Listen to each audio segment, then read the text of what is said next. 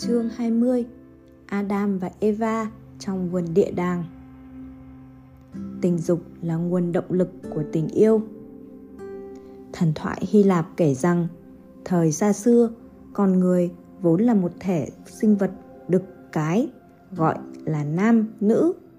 Sinh vật ấy có bốn tay, bốn chân, một cái đầu, hai đôi tai, có hai gương mặt trước sau, là một quái vật to gan, manh động, gây náo loạn khắp trời đất. Để vỗ về chúng thần, Zeus chia họ thành hai nửa. Mỗi nửa có hai tay, hai chân. Quái vật đó bị chia cắt thì vô cùng đau đớn, không chịu được, luôn tìm về với nhau. Khi tìm được rồi thì quấn quýt không rời, mong muốn mãnh liệt được hòa hợp làm một. Từ đó trở đi, nam nữ trên thế gian này đều liên tục kiếm tìm một nửa của mình. Tiếp tục câu chuyện thần thoại trước kia. Nghiên cứu chỉ ra rằng ham muốn tình dục ở nam và nữ là động lực và bản chất nội tại của tình yêu. Đó cũng là bản năng kéo dài đời sau của con người. Nhà triết học cổ điển người đức immanuel kant từng rơi vào bể tình. Nhưng ông từng nói rằng sự ngưỡng mộ, khao khát người khác giới là cơ sở kích thích cho một mọi tình cảm của hai giới. Những năm cuối thế kỷ 19, đầu thế kỷ 20, Henry Havelock Ellis, nhà văn người Anh, viết trong tác phẩm Tâm lý học tình dục. Quá trình phát triển tình yêu có thể nói là hai tầng. Tầng thứ nhất là từ bản năng tình dục hướng tới sự giải phóng toàn thân. Tầng thứ hai là từ nhu cầu về tình dục và các nhân tố tâm lý có liên quan khác, dù ít dù nhiều, dẫn tới sự hòa hợp. Nhưng trong lịch sử phát triển của loài người, có giai đoạn tình dục bị coi là xấu xa, có hại. Chỉ có tình yêu đơn thuần mới mang lại hạnh phúc, vui vẻ bất tận. Biểu hiện của việc coi tình dục là xấu xa, đó phát triển thành hai dạng cực đoan, đè nén cực độ và khuếch trương quá mức các nghiên cứu về tình dục cho thấy đời sống tình dục bình thường thúc đẩy cơ thể phát triển lành mạnh, điều hòa các chức năng sinh lý, tạo ra sự ổn định cho tâm lý. Áp chế tình dục trong thời gian dài gây ra sự phát triển bất lợi cho cơ thể, sinh lý, thậm chí dẫn tới bệnh tật.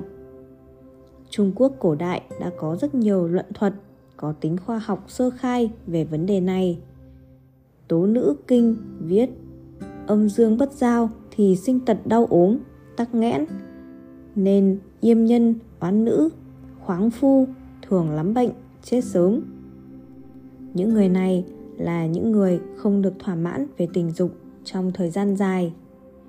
Thiên Kim Yếu Phương viết Nam không thể thiếu nữ, nữ không thể thiếu nam. Không có nữ thì mệt mỏi, bơ phờ, tổn thọ. Các quan điểm trên đều phản đối việc ức chế tình dục. Chủ trương cuộc sống tình dục là nhu cầu tất yếu của con người, là điều không thể thiếu về sinh lý, về tâm lý. Nếu con người tìm cách đè nén chức năng này, sẽ dẫn tới nhiều loại bệnh tật. Quan điểm này hoàn toàn giống với nghiên cứu tâm lý học và y học hiện đại. Theo nghiên cứu, sau khi bạn qua đời, người ở lại thường bị bệnh nhiều hơn, mau già chết sớm. Người có tình cảm sâu sắc thì ảnh hưởng càng lớn.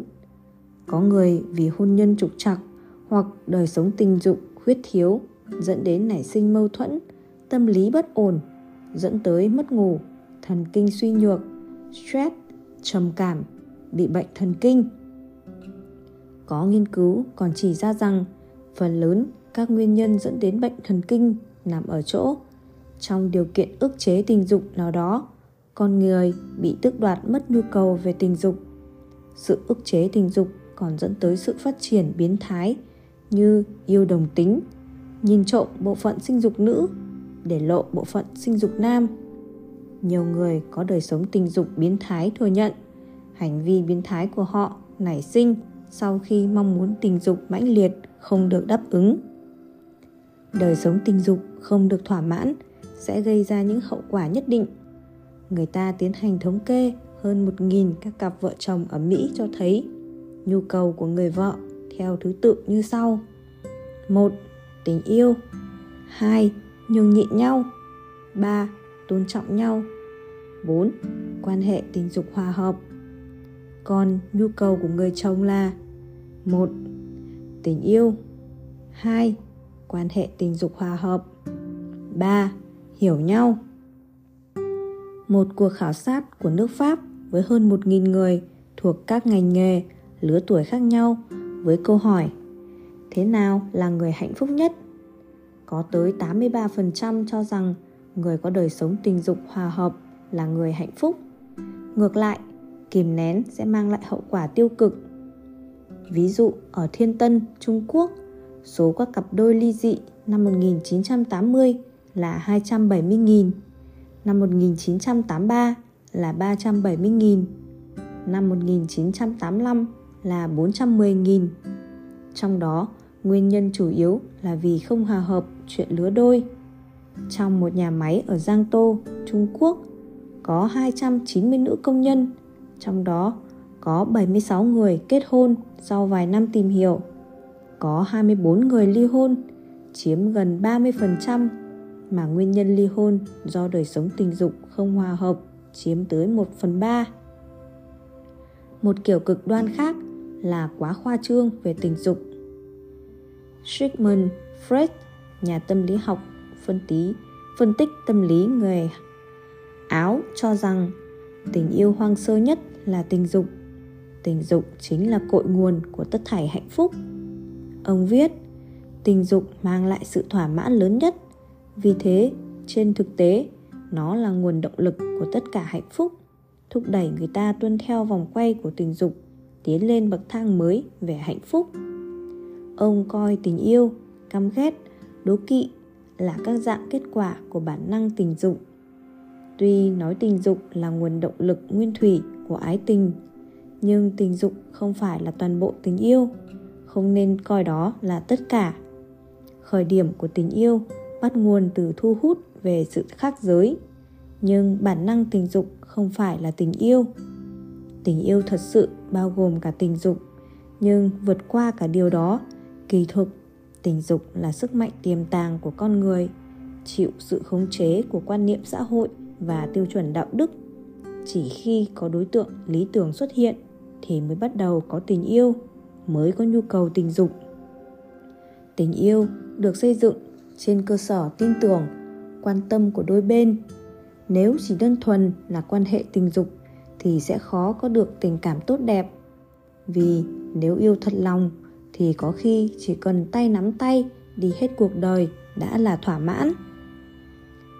Trong trắng ở hai giới, đàn ông đã từng vì khẳng định quyền lực tuyệt đối và kéo dài đời sau cho gia tộc nên đã đặt ra một loạt các quy định cho phụ nữ. Người phụ nữ nào tuân theo, phục tùng quy luật, thì đó là người phụ nữ trinh tiết. Phụ nữ phải tuân theo cả một đời, vì cái danh đó mà phải trả giá bằng mạng sống, bằng tính mạng không hề hối tiếc. Minh chứng rõ rệt nhất chính là đàn ông tuyên truyền, đại trượng phu, tam thê tứ thiếp.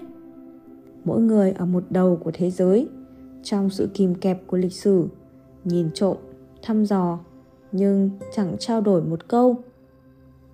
Xã hội hiện đại cho rằng người có quyền yêu đều bình đẳng. Vậy nên, trên cán cân giới tính, chỉ có sự khác biệt về giới tính, chứ không có quả cân về trinh tiết nữa. Nếu không có sự bình đẳng trước nhất về cơ thể, vậy sẽ không bao giờ có quan hệ bình đẳng có tầng cao hơn. Giữa hai thế giới thật sự có bình đẳng không? Nhất là về vấn đề trinh tiết. Cũng giống như lớp màng trinh chỉ có ở người phụ nữ. Về ý nghĩa thông thường, tiết tháo dường như là một từ chỉ chuyên dành cho phụ nữ. Đòi hỏi phụ nữ phải hoàn toàn trong trắng, là một con dao hai lưỡi. Dù tiếp xúc theo góc độ nào cũng đều bị thương. Người phụ nữ càng nhẫn nhịn chịu sự tra hỏi của người đàn ông thì người đàn ông lại càng có cái nhìn phiến diện. Trong thế giới về giới tính, bất cứ sự bành trướng của chủ nghĩa nam quyền và chủ nghĩa nữ quyền nào đều là chí mạng, đều là nguyên nhân dẫn tới sự bất hòa trong gia đình, phá hoại hôn nhân. Chủ nghĩa nữ quyền cũng giống như chủ nghĩa nam quyền, đều phạm phải sai lầm như nhau, nhất là với phụ nữ, về quan niệm tiết tháo, cho rằng đàn ông chỉ biết trói buộc họ. Thực tế, đây cũng là một quan niệm sai lầm. Tiết tháo, thực chất là sức mạnh đạo đức từ nội tâm, không cần phải chứng minh với thế giới, cũng không cần phải là sự chống đối lại nam quyền. Tiết tháo là nguyên tắc mà cả hai giới đều cần phải tuân thủ trong tình yêu và hôn nhân. Tiết tháo không nằm ở tấm màng trinh của phụ nữ. Nếu coi tấm màng trinh của phụ nữ là tiêu chuẩn cho tiết tháo thì đây hoàn toàn là chuyện cực kỳ ngu xuẩn. Thường xảy ra các chuyện như sau. Khi đàn ông phát hiện ra người phụ nữ của mình không còn trong trắng, từ đó tâm lý không bao giờ yên ổn, cuối cùng phá hỏng hôn nhân. Vì vậy mới có sự phát triển mạnh mẽ của thủ thuật tái tạo màng trinh. Thậm chí trên thị trường có màng trinh giả, giá rẻ rất nhiều. Quan niệm tiết tháo hạn hẹp đó đã được nền kinh tế, thị trường nắm bắt vận dụng, cho ra đời các sản phẩm công nghiệp với số lượng lớn. Đồng thời, dồn ép quan niệm tôn sùng màng trinh tới chân tường. Đàn ông càng muốn tìm người con gái trong trắng để kết hôn, còn phụ nữ càng muốn nhanh chóng từ biệt đời con gái. Cả hai giới đều hoài niệm trinh nữ.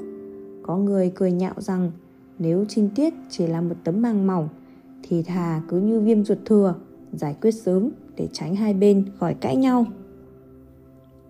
Trinh nữ với đàn ông. Đàn ông đều muốn người yêu hoặc vợ mình là người trong trắng khi đến với mình, giống như mong muốn một nửa là người hiền lành, thiện lương, thông tuệ. Cái quý của trinh tiết trong mắt đàn ông không phải ở tấm màng vật lý, mà ở sự tôn trọng với tình yêu, không phóng túng của phụ nữ. Rất nhiều người đàn ông thẳng thắn thừa nhận bản thân coi trọng sự trinh trắng của người con gái. Đây có lẽ là điều buồn cười trong xã hội hiện đại, nhưng họ cho rằng đó là chuyện đường đường chính chính, không chút ngại ngần. Có điều họ không lý giải được là dù quan niệm này đã lạc hậu, dù có nhiều người đàn ông không để ý nữa, thì vì sao nhiều cô gái còn phải che che giấu giấu mình không còn con gái, nhất định phải gả cho người mang quan điểm truyền thống, lấy vợ còn trinh? Trọng tâm của vấn đề này ở đâu? Không nằm ở sự soi mói của đàn ông, mà nằm ở chỗ phụ nữ che giấu. Vốn chẳng có vấn đề gì nếu bạn không còn con gái, nói rõ với đàn ông. Nếu đó là người đàn ông thực sự có tư tưởng cởi mở, sẽ chẳng đặt nặng vấn đề này. Còn nếu đó là người quá phong kiến, thì có xứng để bạn yêu không? Có đáng để bạn lấy không?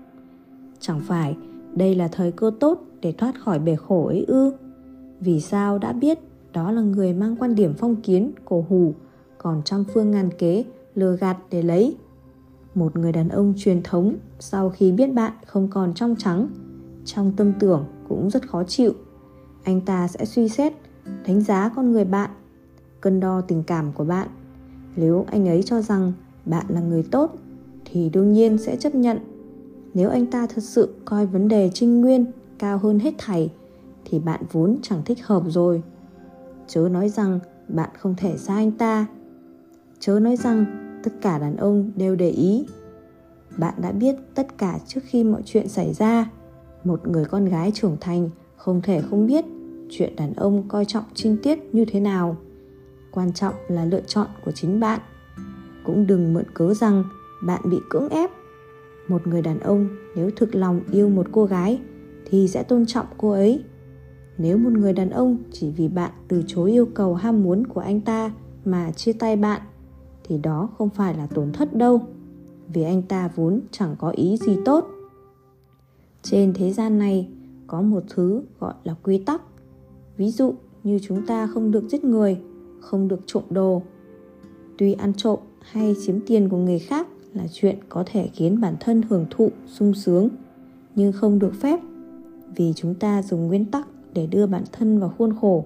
Chúng ta biết làm vậy sẽ mang lại hậu quả xấu. Cần trân trọng hôn nhân, tình yêu, không quan hệ tình dục trước hôn nhân cũng là một nguyên tắc. Có điều, nguyên tắc này có người tuân theo, có người không? Chúng ta không thể đảm bảo mỗi người con gái đều trói buộc buộc bản thân như vậy. Nhưng người trói buộc bản thân như vậy nhất định phải là một người con gái còn phụ nữ trong một vài hoàn cảnh nào đó có thể buông lỏng bản thân, không bị ước thúc bởi điều đó. Tất nhiên, không tính đến trường hợp bị cưỡng ép cưỡng ép và tự nguyện hoàn toàn khác nhau. Vì thế, kỳ thị những người bị cưỡng ép là phi nhân văn. Suy cho cùng, với đàn ông, nếu nói họ cần một người trinh nữ chỉ bằng nói họ cần một người biết tuân thủ nguyên tắc. Trên đời này cũng có một câu dám thua, dám chịu. Khi bạn quyết định đánh cược, thời khắc quyết định đó, dù tràn đầy hy vọng, thì trong lòng bạn vẫn có phần không xác định. Bạn quyết định trao thân cho một người đàn ông trước khi có quan hệ hôn nhân cũng là một trò cá cược. Nhưng đó là lựa chọn của bản thân bạn, không ai ép buộc. Một khi đã cược rồi, thì bạn phải rõ ràng, dù thắng hay thua bạn sẽ chẳng có nhiều con chip trong tay để cược nữa. Chúng ta đang ở trong giai đoạn quá độ.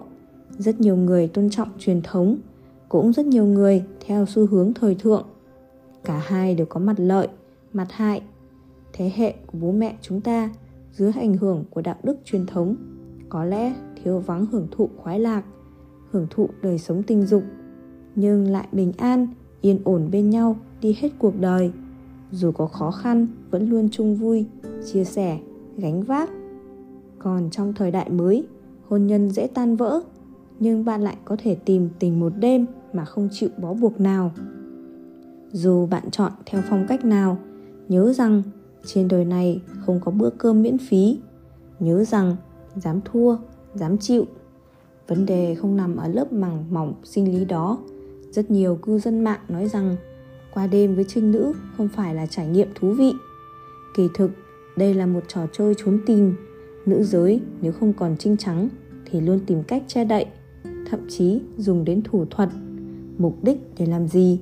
Nếu quan điểm của bạn cởi mở, tại sao không chọn lấy những người đàn ông không để ý đến tấm màng trinh đó mà cứ phải gả cho những kẻ truyền thống coi trọng trinh nữ?